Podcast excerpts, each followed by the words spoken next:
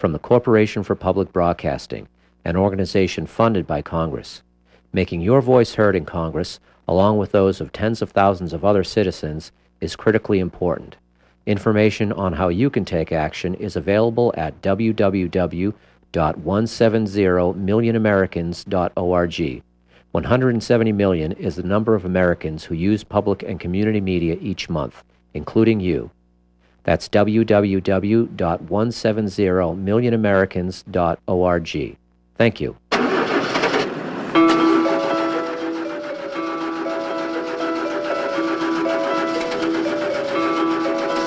Your used car or junker can help keep WERU running strong.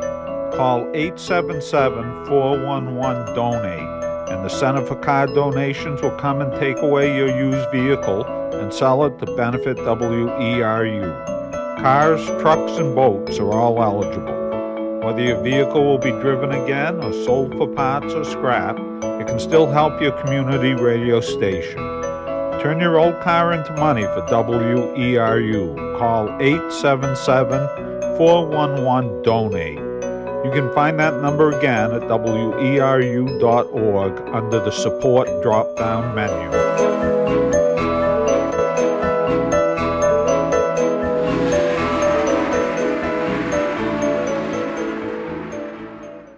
Support for Talk of the Towns comes from the Maine Community Foundation, partnering with donors and nonprofits statewide to strengthen Maine communities through grants and scholarships on the web at mainecf.org. It's 10 o'clock, and you are tuned to WERU FM 89.9 Blue Hill, 99.9 Bangor, and streaming online everywhere at WERU.org. Talk of the Towns with host Ron Beard is up next.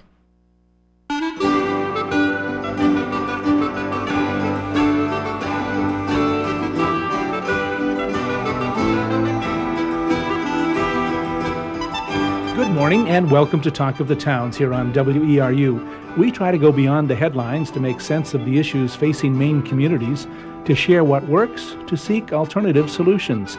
Talk of the Towns is produced with support from Cooperative Extension, the major educational outreach program of the University of Maine, with offices statewide. Cooperative Extension puts knowledge to work with the people of Maine, and like WERU, whose mission is to be a voice of many voices, operates out of a sense that everyone benefits when we share our knowledge, our experience, our concerns, and our perspectives. We're about to practice the magic of community radio, in which those of us in the studio and you who are listening create a dialogue that we hope will be of benefit to our friends, our neighbors, and colleagues. I hope you'll stay with us for the next hour and talk of the towns. And whether we know it or not, we're all phenologists. We'll explore that topic or that word in just a minute, but we all talk about what we see in nature. We record the weather in our diaries and our letters. We note changes from season to season and year to year, and that's the essence of phenology. And this morning we have some folks in the studio who can help us with that um, topic and learn more about a program called Signs of the Seasons, a project that engages citizens and students in observations about seasonal changes as a way to better understand what's happening to our climate and its impact on people and the planet. I want to welcome back uh, to Talk of the Towns Esperanza Stancioff.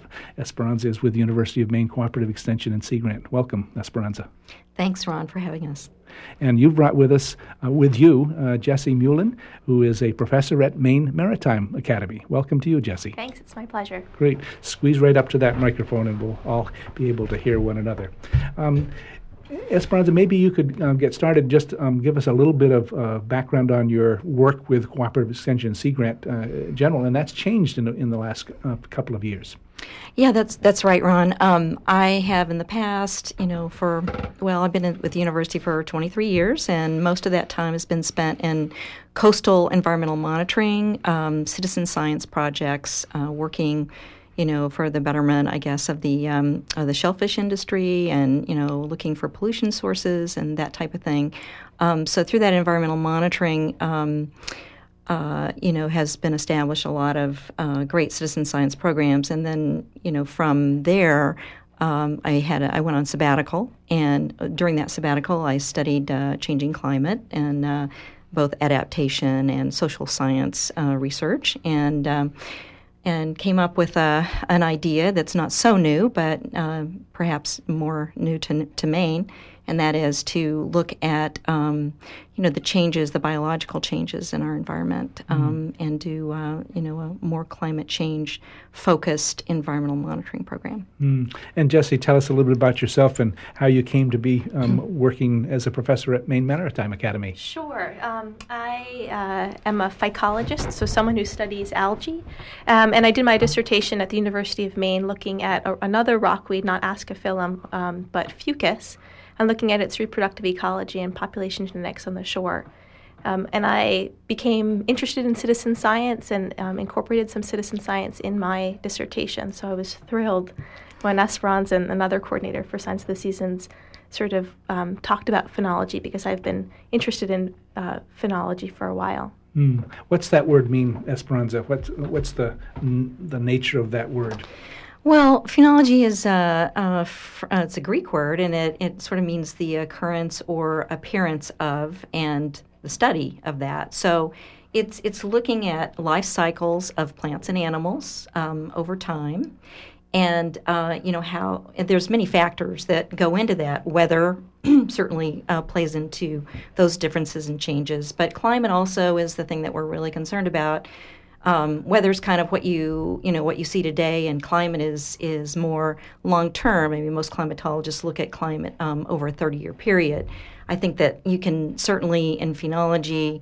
Um, you know, I may be wrong about this, but it seems like, you know, 10 year spans, you can certainly start to see some differences and, and some trends going on. So it's really looking at, um, well, if you, if you think of, you know, uh, uh, each month of the year, and you start to think of things that that you notice in your natural world, um, be it blueberry picking in August, or you know, it's when these things, um, the first flowering, the first fruiting, um, the changing color of the leaves on the maples, for example. So it's all of these things that are constantly changing um, life cycles through the seasons, mm. basically. So we call it nature's calendar. And, and we're not the first to have invented this or thought about this.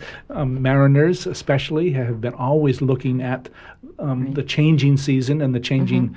both uh, weather and patterns of weather so that they can mm-hmm. predict can we get to sea and get back safely.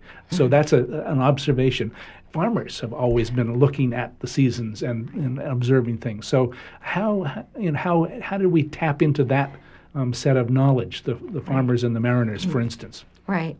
Um, I think that um, there exists uh, uh, in certain records and journals that people have kept over time um, data that you know certainly can be mined, um, and I think that um, the, the beauty of Signs of the Seasons, a Maine phenology project, is that we can start to have diverse audiences who are looking at these things uh, look at them in a more systematic, methodical way. And that's kind of what sets us apart from just writing it down in a journal. This actually captures the data um, by uh, volunteers involved, and they could be from any walk of life um, and with any background um, you know, making those observations and, um, then recording those observations so scientists can actually use those data um, and see what's happening over mm. time.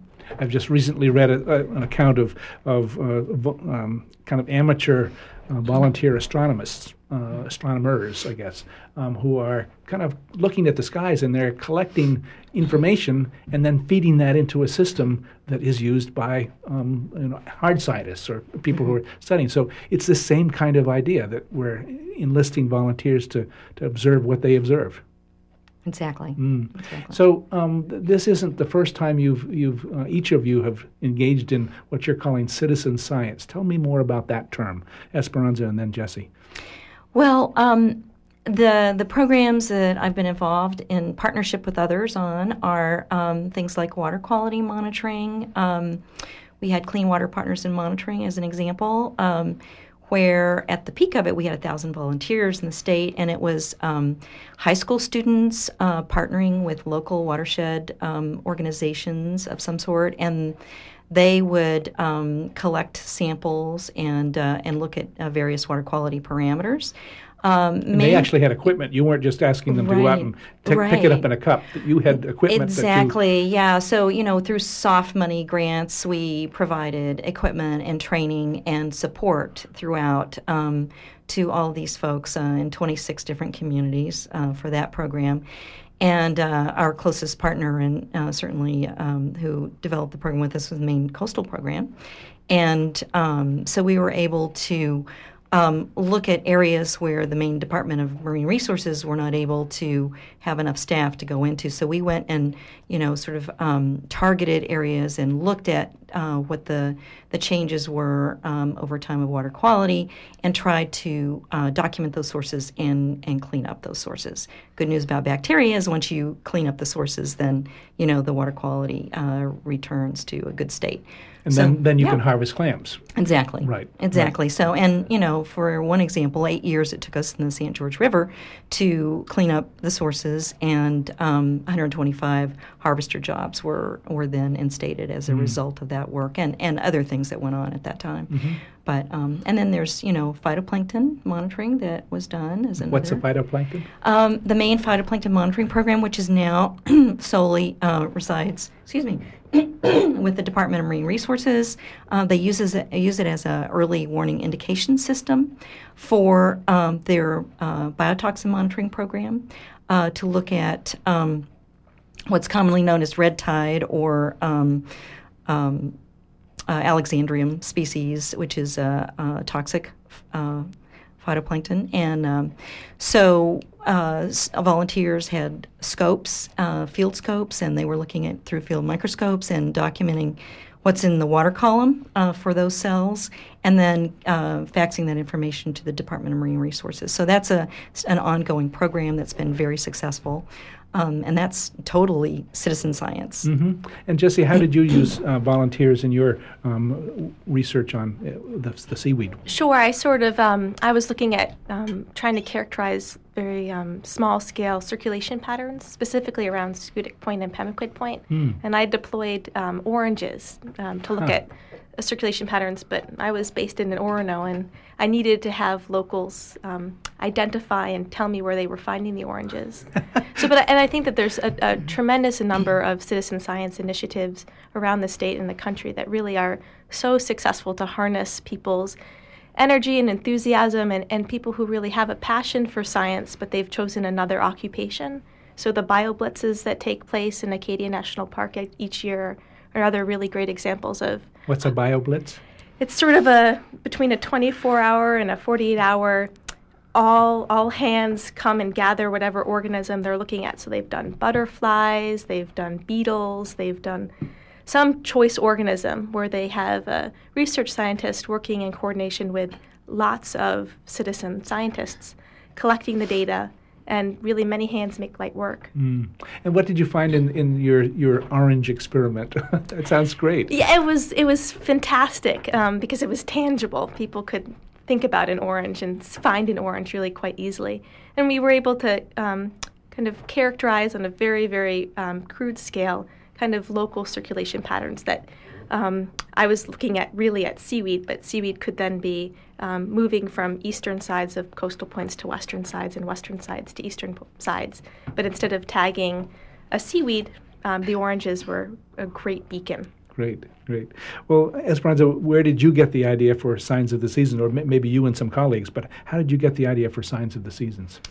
Um, well, in studying uh, a changing climate and uh, knowing that uh, people have a hard time with the terminology or the concepts behind climate change, because it's a very, very complex science, um, uh, I wanted to give, um, you know, I wanted to develop something with others that um, that could be really meaningful and um, accessible to people of you know uh, diverse backgrounds, and uh, so that they could you know do things that they're perhaps already doing, uh, like master gardeners and 4-H youth. You know, getting outside, looking at things. Um, uh, other also coastal volunteers already engaged in in other uh, environmental monitoring programs on the coast, and you know that they could um, actually uh, take their their knowledge and and then um, you know put it in our, a systematic way to collect data. And I just really thought that um, if people could uh, you know the awareness level might be raised of what these things mean through the ecological interactions that they're learning about and seeing in, in their natural world. So part of the, the, the, the importance then is to give some feedback back to the volunteers so they're seeing how their data is helping scientists observe patterns. Absolutely, and there's a there are a lot of uh, examples out there uh, historically of phenology projects, as well as current ones that are going on in Maine. Um, you know, uh, you know, people are coming out of the woodwork, so to speak, to uh, uh, to let us know about the the research that's going on in Maine and elsewhere. And I think that those are great examples that, that people can actually see that this is you know this is important work. Mm. So as you um, began to think about signs of the seasons, um, maybe even before it had a name, uh, what, what what's the, what are the elements of that? You've got some mm-hmm. species mm-hmm. that you're particularly looking at, and, right. and, Jesse can help us with that picture too. But mm-hmm. you, you, get us started, Esperanza. Okay. Well, we have 13 species that um, are commonly found in backyards and schoolyards and uh, very easy to identify and also um, found in other states as well. So it's called a calibration species, um, these 13 that we're looking at. Well, 12 of them anyway. And because uh, they're found, uh, like I said, in a, in a, lot of different places. And so comparisons can be made across regions and, and states. Um, and uh, if we you know use the same species like this, then we can also collect a lot of data that can then be analyzed more clearly. Um, and so there's uh, elements as far as you know training. Uh, we've done. Let's stick with the species. Okay. What are, are okay. some of the species, and, and oh, what, sure. what particular things are you you looking for people to collect about those species? Right, right. Thank you. Um, well, uh, some of them are red maple, sugar maple, common dandelion, um, forsythia, common lilac, wild strawberry, milkweed, monarch, uh, robins. Um, monarch uh, butterflies. Monarch butterflies, sorry. Um, uh, common loon, ruby throated hummingbird, rockweed, ascophyllum um, and beach rose. Okay, so these are things that people have in their local environment, whether it's the schoolyard or the backyard. And what are you asking them to observe about these different species? Yeah, um, well, each uh, each species or groupings of species have um, different life cycle phases, and so we're looking at, for example. You know, uh, for uh, red maples, we would be looking at, you know, when when the color changes, like right now, mm-hmm. and uh, you know when that occurs, and so so uh, volunteers are going out and uh, documenting um, those on a data sheet, and it's a simple yes, no, or a question mark about what they're seeing. Um, as far as that life cycle, um, so in the spring it would be you know the the um, the first leaf bud, you know, um, and then you know how what percentage of, of leaves are out, for example. So that's so that, they go to their just, favorite tree that happens to be a, a, red maple or sugar maple. Is that and, and they're looking at that tree for the first leaf. Well, yes, that's correct, and you know we we certainly uh, they they need to establish a site or sites mm-hmm. where they're going to see those things, and there's you know parameters around all of uh, the things that they're going to be selecting, you know, like uh, the location of it, and you know we want to have it away from a road or or a, a building, for example, because that might change the mm. you know the timing of mm-hmm. it, um, the natural timing of a of, of a plant, the first leafing or what whatever phase that we're looking at, and um, uh, so site selection is important, and uh, and going to that same site and that same plant. So you mark that mm. plant uh, so that you go back to that each time, mm-hmm. and it's a you know like I said a systematic uh, approach. Mm-hmm. And Jesse, what's ascophyllum? Remind us what that is, and how do you how do you uh, work with volunteers around that? Sure. So ascophyllum is um, a type of rockweed. It's commonly called also knotted rack. It's one of the dominant um, brown seaweeds that you see on shores, often in um, coastal areas, but also in estuaries as well. Um, it often is quite large and long, mm-hmm. um, and people have uh, association with popping the air right. bladders that right. are sort of running along the, the body of the plant or the thallus. Mm-hmm. Um, and it um, is in the Signs of the Seasons program um, characterized like an, we're um, not going to ask uh, volunteers to go and look at individual individual plants and look at those because it's very hard, but um, each of the, the indicator species has a, a protocol assigned to it. So the idea is to go out and look at a particular site systematically to see when their reproductive structures are present and in what, what kind of um, phase they're present in.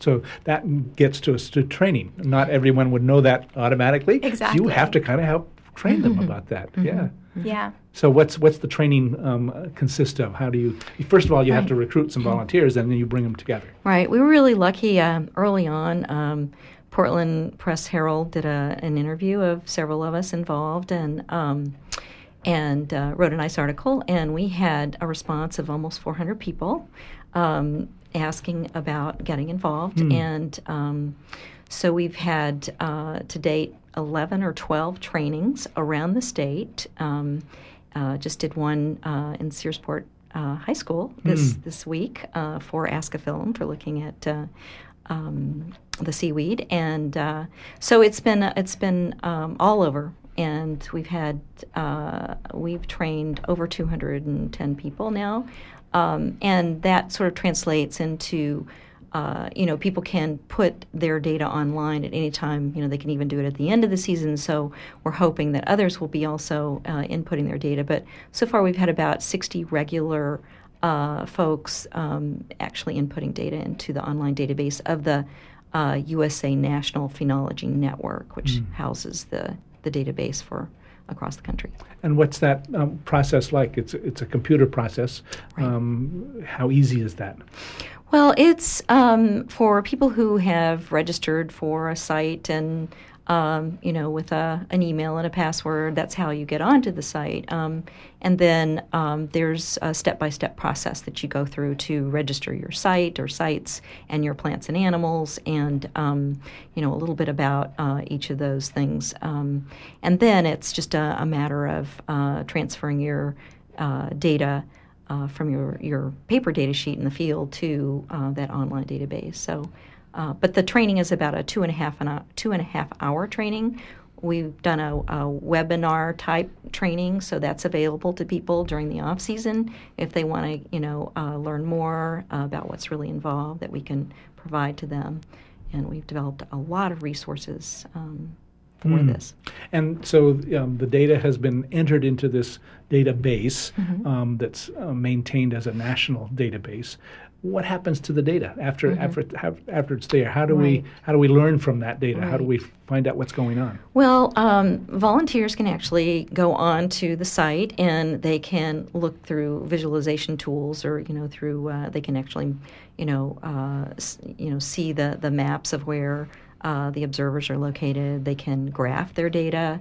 Um, and scientists are collecting that uh, through this, um, you know, collaborative um, and able to uh, analyze those data. Um, So, so if, if Jesse, if you've got somebody involved in Ascophyllum in in Eastport and somebody involved in Ascophyllum in, in Portland, those folks can actually look and see what those patterns are emerging from both of those sites. Exactly, and that's, that's sort of the beauty of it too, is that you're able to get lots of geographic breadth in terms of having many people looking at lots of different locations, and then le- getting to see a, a much larger and well um, described picture. Hmm. But so it sounds like that the ob- observers, the volunteers, can actually take the next step in science and then maybe pose a question, and they can look at the data too. It's not just the scientists at a university that can begin thinking about wh- what's happening here. Is that right? That's right. That's right. And I think that that's uh, the beauty of um, you know working with students too, because they're they're pretty computer savvy and they can do all kinds of things to massage and, and analyze the data themselves for their own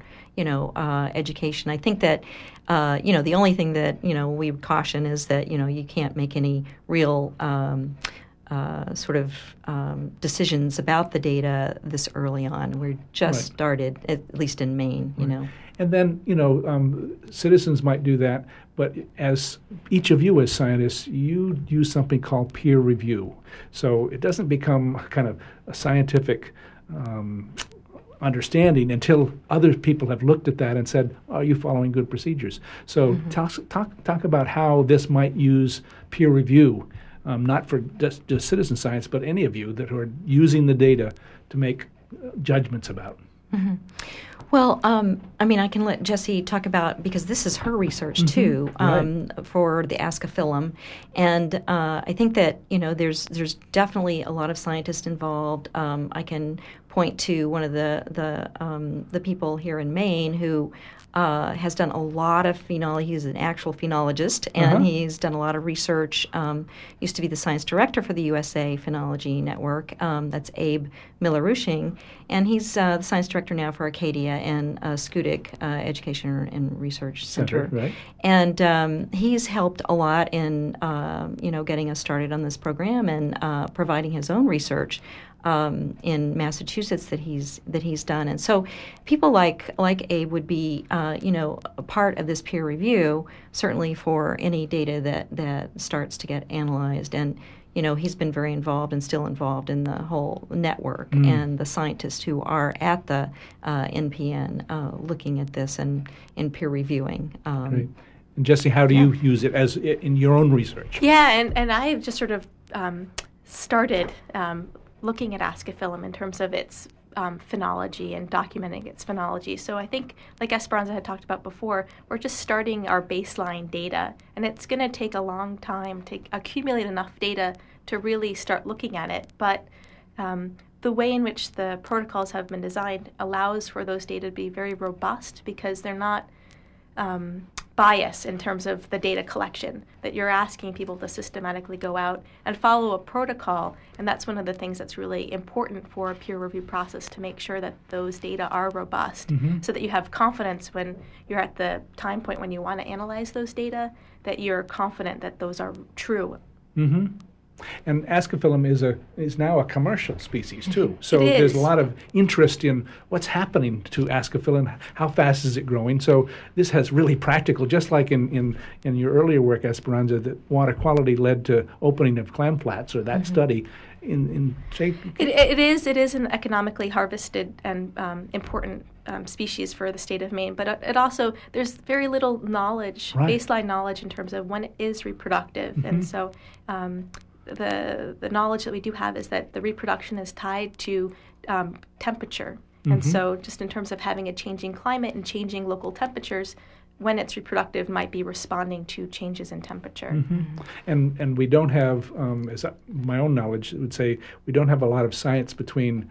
Um, what are the, what's the management of that resource? I mean, I, the, the, the resource became economically important before we had really good management of, of that resource. Oh, I um, I I don't I don't know because Uh-huh. I'm not in the sort of the resource management side of it, so I don't. But it, what, I, what I guess my point is that the research is needed in order to make good management decisions. Absolutely. And you're saying that we've there's a lot of study that's needed. yeah, yeah, Right. I would say that for for most organisms, um, a lot more natural history and a lot more really fine fine scale measurements needed. hmm You've mentioned Abe um, Rushing Miller.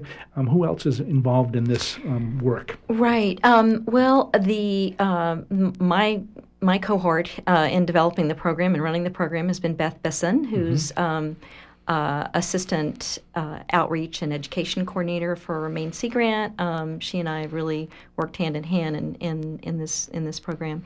And um, we have now uh, an assistant coordinator, Medea Steinman, who's um, uh, located in the uh, the Ellsworth area and is hosted at uh, the CERC um, uh, Institute and. Um, and then we've had a lot of assistance from Lois Stack, who is our horticulture specialist at uh, UMaine Extension. And uh, she's really been great because she's uh, really understands the, you know, she's a botany professor and she's really been helpful in that realm.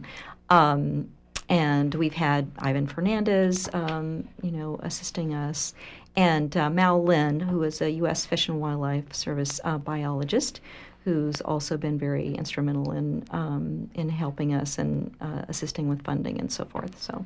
So this is a, a, a great kind of uh, team, and, and are they also part of your advisory council? Exactly. We have a, an amazing uh, advisory uh, committee that is not just in name, but they uh, they definitely uh, provide a lot of support to the program, actively involved. They're interested in phenology and in seeing this happen in a, a meaningful way. hmm You've talked about um, the kinds of folks who are volunteering. They include average citizens, but um, you've got teachers involved. Um, 4-H folks involved. We're going to talk with some of those folks in a few minutes, but talk about the kinds of folks who have shown up to say, "I sure. want to be part of this program." Sure. Well, we've had retired professors of, you know, English, literature, uh, uh, science. Uh-huh. Um, physics, uh, and we've had um, you know people working in offices that are you know uh, administrative assistants. Um, we've had um, uh, carpenters. We've had um, all kinds of people, uh, students at all levels. Um, so it's been really an interesting uh, blending of, of folks. And, and and what have teachers' reactions been? Teachers in mm-hmm. grade schools or high school, what have mm-hmm. their reactions been? Well, they're really excited about it because not only does it, it get uh, students outside, but um, you know we have a uh, uh, I think kids are more and more um, involved in the computer, which this also gives them a connection to the computer in a in a you know a data um, management type of way. Um, but also it gets them outside and it and it uh, increases awareness of their environment, and I think that's really exciting. Uh, to combine all these things into one program and and also teach them scientific method. Mm. Um, so it, it, it reaches a lot of the science concepts. There can be journalistic things. We have, uh, you know, developed a lot of uh, curriculum, um, lesson plans, and activities uh, for teachers that they're excited about. So it's been a really uh, wonderful um, response. And I suppose there are a few English teachers that are pointing to their students and saying, "Go read Thoreau." Absolutely, I think. I hope so. and, and and why? Why why Thoreau? Um, yeah, well, Thoreau was uh, a methodical phenologist. He he definitely um, did a lot of, of research and on Walden Pond and um, and looked at um, you know hundreds of species uh, over a fifty year period and um, documented those changes, and through Abe and others' uh, work, Abe, Abe Miller-Rushing, um, they have found that you know about 25% of those species are no longer found there based mm. on a changing climate. Mm. So he was pretty important in documenting all of those. Um, and I think of, of students who haven't grown up either uh, as mariners or uh, on fishing communities or in farming communities as, as it used to be. So um, this is real, and those the the the, the uh, youngsters of those families were brought up to observe um, mm-hmm. the, the seasons and and these phenomenon. Um, all students haven't had that background, so you're able to kind of reintroduce this kind of connection to nature um, through the, through this program. Right. I think that's the, really the beauty of it. Mm. Yeah. Well, you've been listening to, um, to Esperanza Stancioff. Esperanza is with University of Maine Cooperative Extension and Sea Grant, and Jesse Muhlin, who's a professor at Maine Maritime Academy. We're talking about Signs of the Seasons, a new program that helps people look at and observe and, and collect data about the changes um, that they're seeing in their their own neighborhoods. And um, this is called Talk of the Towns. And a little later on, we'll invite your calls as well. But right now, we're going to talk with uh, two folks who are involved in the 4 H program down in Cumberland County. Welcome to Mitch Mason. Mitch is with uh, another colleague with Cooperative Extension. Welcome to you, Mitch. Thank you very much. And um, one of the folks that you work with, a, a 4-H leader, adult 4-H leader, is Wendy Almeida. Welcome to you, Wendy. Hi, thanks for having me. Uh, Mitch, maybe you could describe very briefly the 4 H program. Not all of our listeners understand what that is, and then we can talk about your connection to Signs of the Seasons. But first to you, Mitch. Sure. Um, the 4 H program is actually one of the largest youth development programs in the world. And what a lot of folks don't realize. Mitch, can you speak up just a little bit? Sure. Sure. Um, the 4-H program is the largest, actually, youth development program in the world.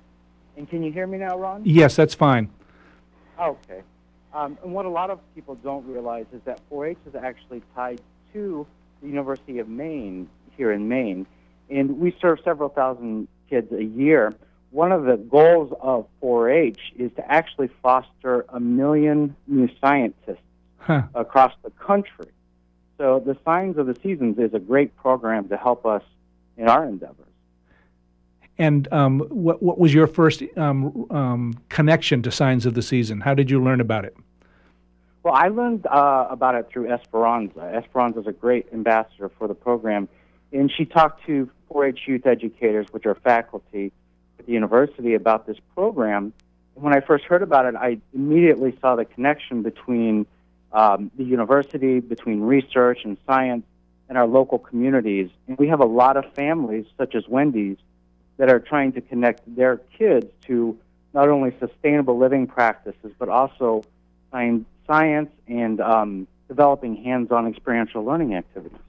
And and Wendy, um, when did you did you hear about this uh, this possibility from Mitch? Uh, yes, I heard it through the 4-H office. They send out a newsletter, and I had spoken with Mitch, and it was for um, adults to get trained to work with the youth. So that's how I I went to the training to um, learn more about it and connect my kids to the program. And had you already been a, a, a youth leader, a 4-H leader? Yes, I've been. Uh, yes, I've been a 4-H leader for about eight years. Oh, great! And and tell us about why you decided that you wanted to be involved in 4-H.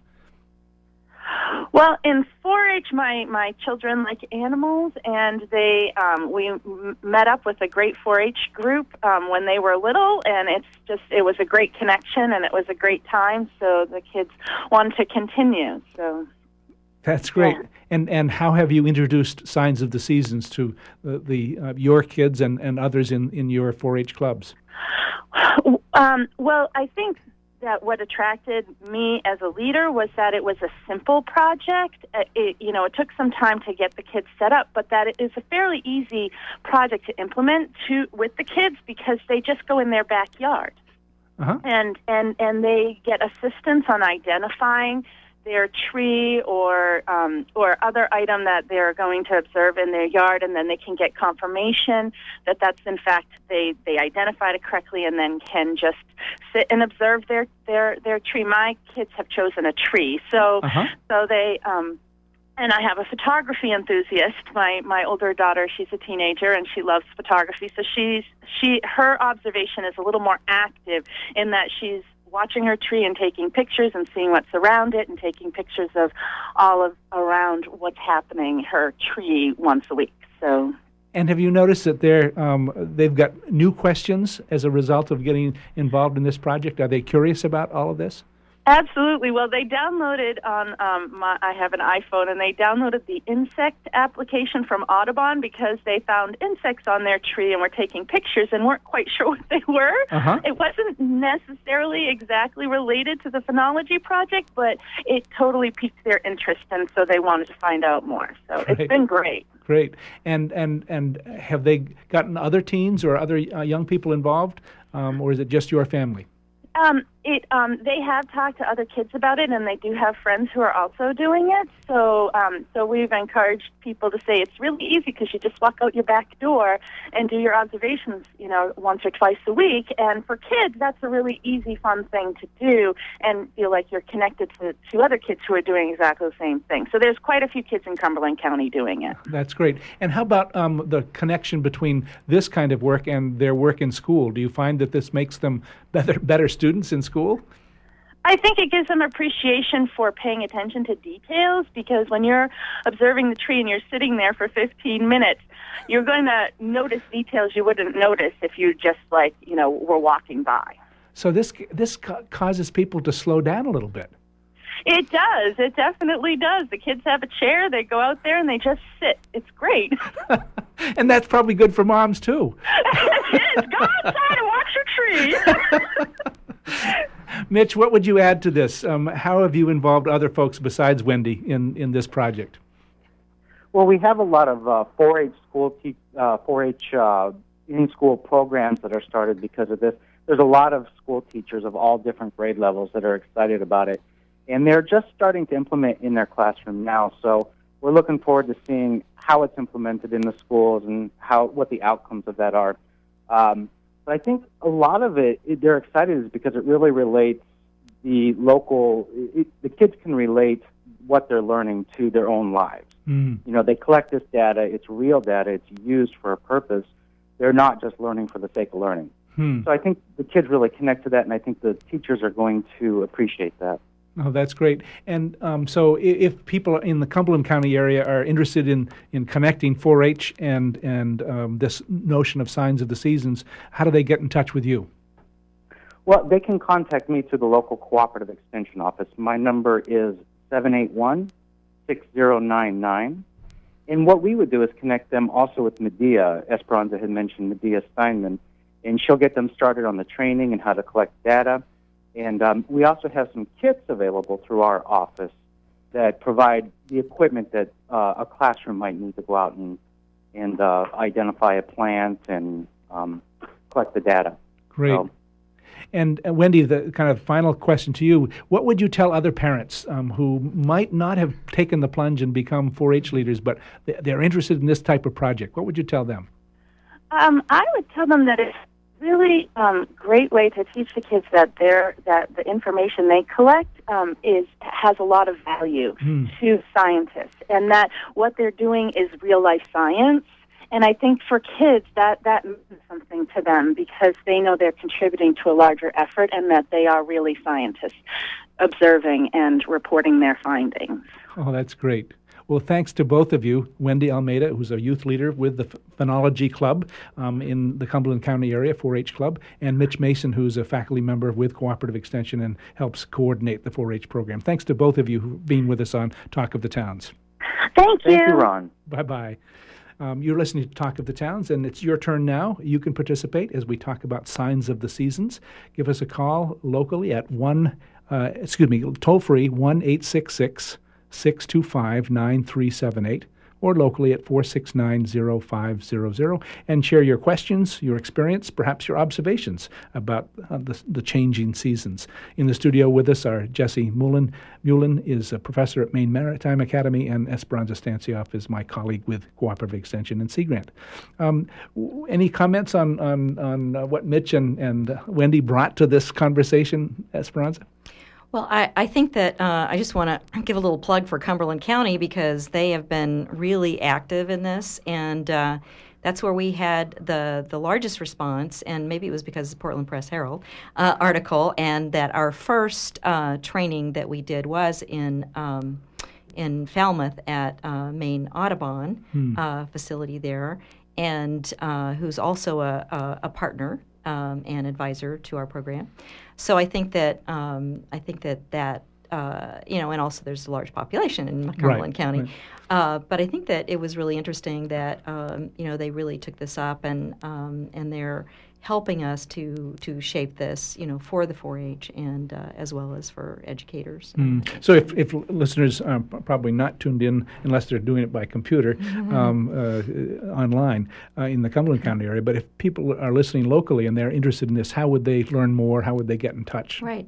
Well, we have uh, we have a website and uh, as Signs of the Seasons, and it uh, you know I don't I don't have the URL with me, but I can tell you that if you go to University of Maine Cooperative Extension, if you Google that and then uh, Maine uh, uh, Signs of the Seasons, the Maine Phenology Project, you'll find it. Um, so we have a website and has all our contact information, or they can contact me directly. Mm-hmm. And uh, we have an 800 number, 1 800 244 2104, or locally uh, in, out of the Waldoboro office is where I am. Um, 832-0343. And I've, I've um, downloaded some of the pages from the website. It's just really uh, practical, easy um, to understand and read. So you'd learn quite a bit about some of the details um, by going to that website. Right, right. And we have a lot of resources. We have a field guide. Uh, you know, if people really oh, want to delve guide. into yes. it. Yeah, we have two of them actually. Um, one of them is the the major field guide, and it was it was uh, certainly adapted from the uh, Nature's Notebook uh, field guide, which is the component of the USA uh, National Phenology Network that um, houses the database and, and has materials on how to do this. Uh, we adapted it for Maine and for our purposes and our species and our protocols. And so it's a pretty uh, hefty document. Um, but it takes you step by step through the whole process. Um, I don't uh, recommend folks just getting the field guide and then trying it on their own. But um, we've done a number of different ways to get people started. Um, in you know conducting all the trainings in person, We've tried to really accommodate people all over the state, and um, also we have, as I mentioned, I think previously, a, a sort of a, WebEx or webinar type uh, 45 minute program that we did that walks you through the basics. Um, Certainly, we're very responsive uh, to any uh, questions that people have or issues that come up, and uh, we are pretty immediate in our responses via either telephone or email, whatever works best for our volunteers. And like I said, we have a you know a whole cadre of, of experts out there to answer uh, questions that I can't answer. mm. When we l- heard from Wendy, she talked about um, her youngsters through the 4-H program going out and sitting in front of their tree. Uh, Jesse, how, how do you help um, volunteers kind of connect with Ascophyllum, and, and what are you asking them particularly to observe? You talked about the, the did you say the fruiting bodies or the mm, yeah the yeah, reproductive yeah. part so so seaweed reproduces just like uh, a, a, terrestrial plant would uh-huh. in, in producing a reproductive structure on terrestrial plants you think of them as flowers and seaweed flowers look a little bit different um, but the idea is first to just be able to identify what ascophyllum is uh-huh. because uh-huh. I think a lot of people just see seaweed on rocks and think it's all the same, but there's there's quite a little diversity there too. Um, and then just sort of um, get acquainted with an individual ascophyllum plant and then see all of its structures and then be able to identify whether or not it's reproductive because when it's reproductive it has a fruiting body of sorts. Mm-hmm. um, and then to assess you know is it the fruiting body sort of new? Is it at its peak of reproduction? Or is it kind of old and wasted and or is it not present at all. Mm-hmm. And so um, they have a data sheet. What's on the data sheet? What are you asking them to collect other than those those kinds of observations? So so that's the first start of it. So the um, the field guide for um, for rockweed is a little bit different than the, the field guide that Esperanza talked about. Mm-hmm. That there's a coastal guide kind of companion to that Esperanza's made. Um, and so uh, you can't just go out any time of the day like right, you could with their worry tree. about the tides. You have to worry about the tides. You have to be careful of your footing. Um, and so uh, it would be to kind of you know acquaint yourself with it and then go out and look at along a transect line along a, some little distance how many individuals are reproductive. And the, the data sheet is in a very, very simple yes no format of do you see mm. any um, reproductive stages in their um, pictures to go along with what the stages are going to look like. And so it's a yes no format that then would be translated to the online data sheet. And um, you said that it might be um, some temperature related? So you're asking to take the temperature of the water, or do they get that from another source? Yeah, yeah. There there are actually um, three procedures. We call it procedure A and B and C. Uh-huh. And yeah. uh, the first one is basically just doing the phenology work, the the the stages of reproduction and so forth um, that Jesse's talking about, and then uh, uh, the next one it would be um, aging the plant and looking at growth, and then uh, the third procedure, which goes with um, any and all of those would be the water quality parameters, which includes temperature, salinity, and next year we'll be adding pH. Uh-huh.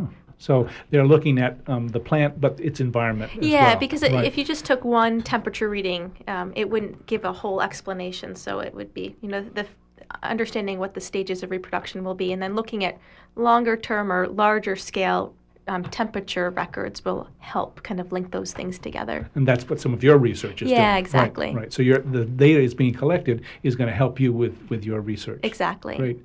Well, I want to remind listeners they can participate as well. Toll free 1 866 625 9378. Eh, we do have a caller on the line, so um, we'd ask them to give us their first name and where they're calling from, and then go ahead with your question or comment, please. Hi, this is Beatty in Camden, and I'm really excited about this project. And um, we tried to say something about it on our climate table at the Common Ground Fair. I, we had so much else on the table. I don't know whether we got any takers, but um, I just wanted to say that um, we also put out a call to farmers to, you know, send in their records and observations. But it would be really nice and maybe Extension's already doing this um, for farmers to be uh, doing something about, um, you know, when they plant and mm. how that's changing, oh, the harvest dates, and I mean, there's just so much to be gathered. um, this this sounds simple enough that it's really going to go somewhere, but um, I just want to put a plug in for the the uh, commodities people who are out there in the weather too. Great. Well, thanks for your call and thanks for listening and, and uh, participating this morning, Dee Dee. Yep. Thanks for Esperanza, too. Sure. this is uh, Talk of the Towns here on WERU. You can participate as well. Give us a call uh, locally at 469 0500 or toll free 1 866 625 9378. So, how, how is the agricultural community responding to this project? Right. Um, well, I um, I don't really. I mean, I think that it's mostly the horticulture folks, the the gardeners and so forth. I not sure um, exactly because we don't always know exactly where people are, are coming from and what their background is. I think certainly we've had some um, folks involved in agriculture production, um, um, as in uh, farmers markets and that type of thing. Mm-hmm. Um, so I think that you know to that extent we've had some folks involved. I I do want to put a plug in for my colleague John Jemison um, who's our uh, an agriculture and water quality specialist at the University of Maine Cooperative Extension, and I know he's been doing a lot of work with farmers in. Um, uh, you know, in focus groups and so forth, and I think that a lot of what he's doing is is looking at things that are changing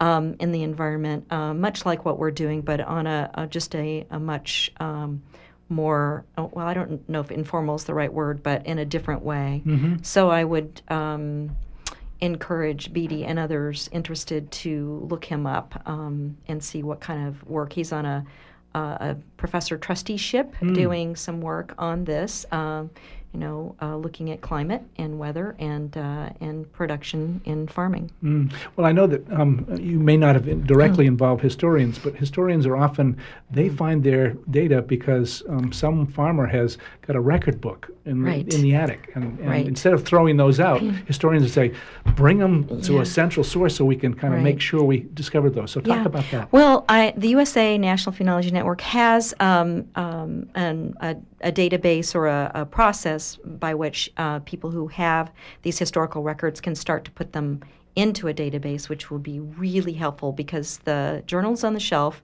while they're meaningful to the people collecting that and making those observations, don't really do us a lot of good in the science of it. So, you know, I'd encourage people to to uh, get in touch with us or the, uh, certainly USA NPN on that.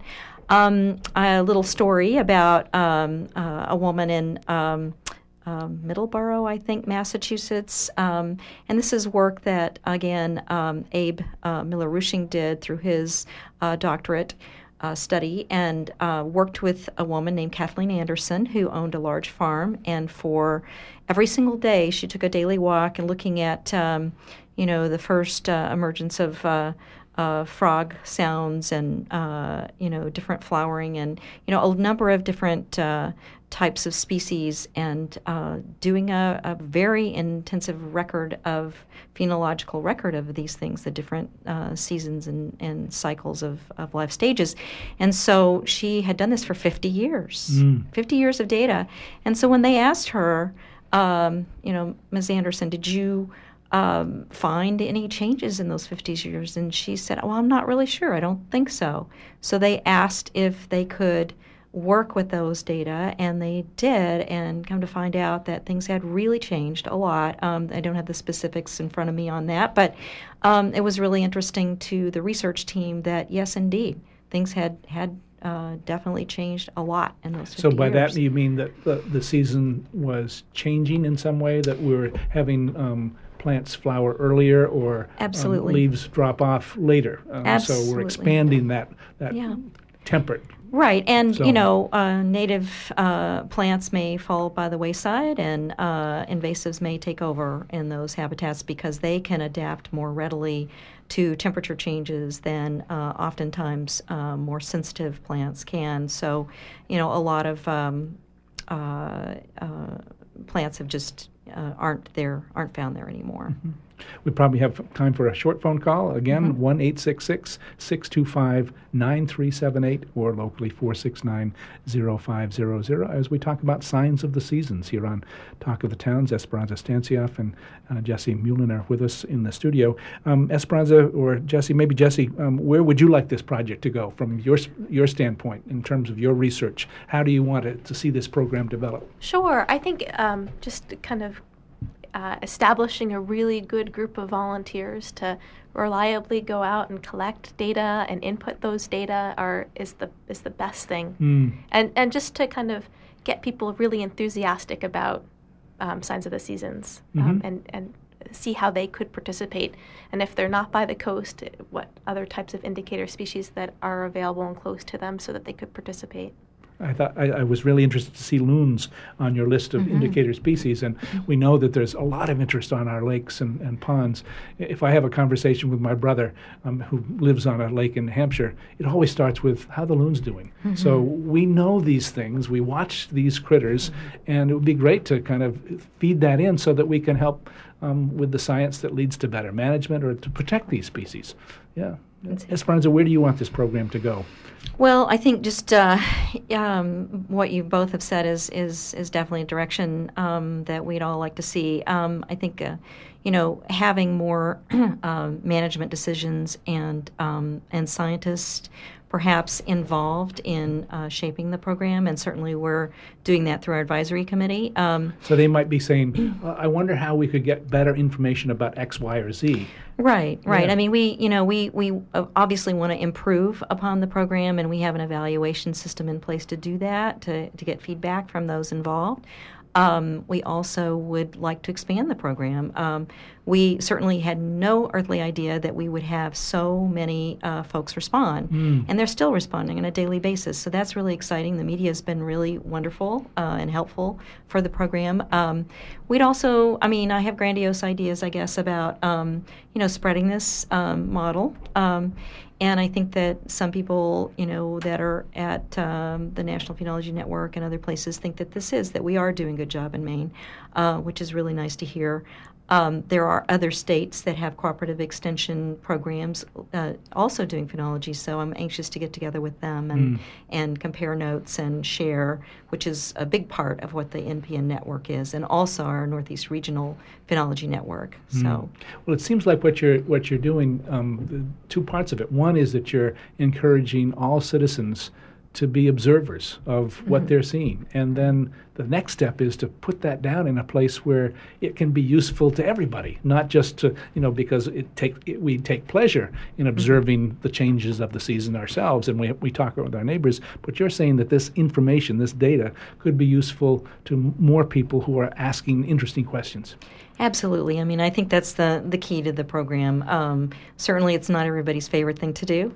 But I think uh, knowing that it's actually you know used, um, the data are used and will be for you know management decisions and scientific decisions, and you know when you look at all the things that are happening in our in our uh, world, um, you see that we do need better decision making processes, mm-hmm. and this would help to feed that. And um, what are the ways and um, what are the ways that you are able to feed back um, this information so people can access the the national website mm-hmm. and kind of get a sense of what's happening with the data? Are you doing anything in Maine that will kind of present some results, or or Jesse, are you doing some things with Ascophyllum that will help people understand how their data is important? Sure, not yet for my part, uh-huh. Um, but I think that Esperanza mm-hmm. and and the, the kind of the coordinators have kind of developed some ideas of how to communicate back to the volunteers that those data are being used and analyzed. Right. Um, I mean, we certainly have stories of you know long-term data set, sets that we can share, and we do share in our trainings to to make people you know to help people realize how useful it is and important uh, these data are. And also, we have big plans. I mean, it's too early in Maine to you know to look at any trends, of course. Right. Um, but you know, feeding back through. Um, the the database that they can go and actually look um, at others' data as well that are long longer term data sets. And we're also wanting to do some climate change.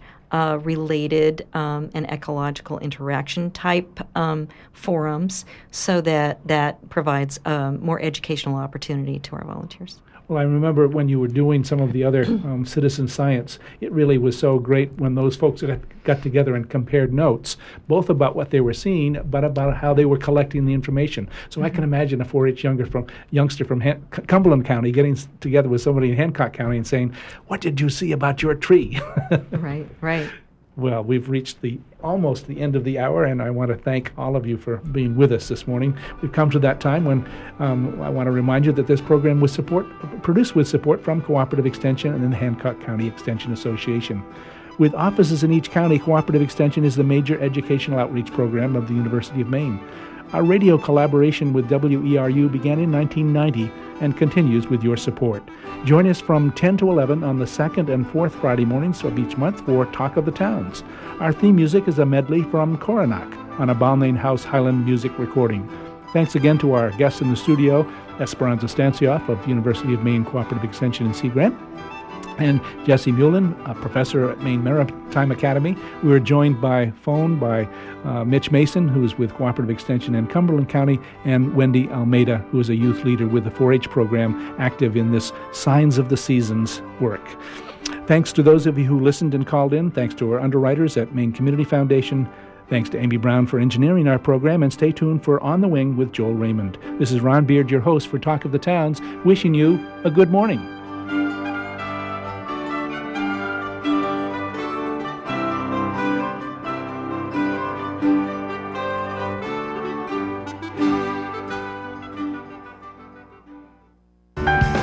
Each WERU member is a part